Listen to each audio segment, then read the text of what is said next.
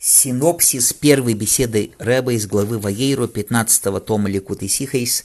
Рэба дает нам потрясающий урок из того, что в э, фразе в нашей недельной главе, что ангелы спросили у Авраама, где Сара, жена твоя, стоят точки на слове Эйлов. Учит Раши, что э, они спросили не только у Авраама про Сару, но и у Сары про Авраама. Также эти точки означают, что они показали Аврааму, насколько любима и прекрасна его жена Сара, насколько она скромна. Также они послали ей стакан э, кошель броха, стакан вина, стакан благословления.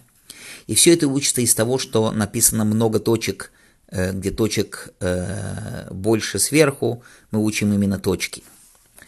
Рэба учит э, из всего этого потрясающий урок, что в жизни бывает такое, что наша жизнь наполнена так сказать, точками. Их слишком много. То есть бывают в нашей, в нашей жизни дела, которые не Торы и Митсвейс, а большую часть нашей жизни мы вроде бы тратим на еду, питье, парносу и всякие ежедневные дела. И человек может, не дай бог, расстроиться.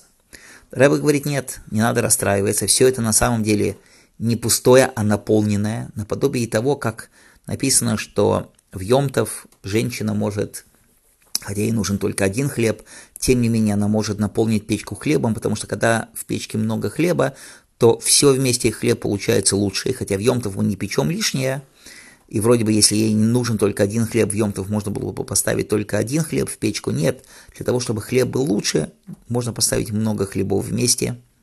То же самое здесь.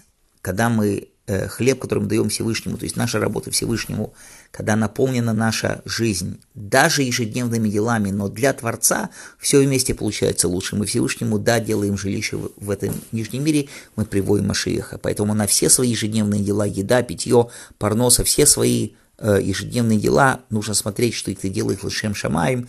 Тогда общий хлеб, который мы печем для Всевышнего, то, что мы строим ему жилище в Нижнем мире, приводим Машииха, получается намного лучше. Дай Бог нам спечь для Творца много хлебов и уже привести Машииха для всего еврейского народа и для всего мира. До будущих встреч, дорогие друзья.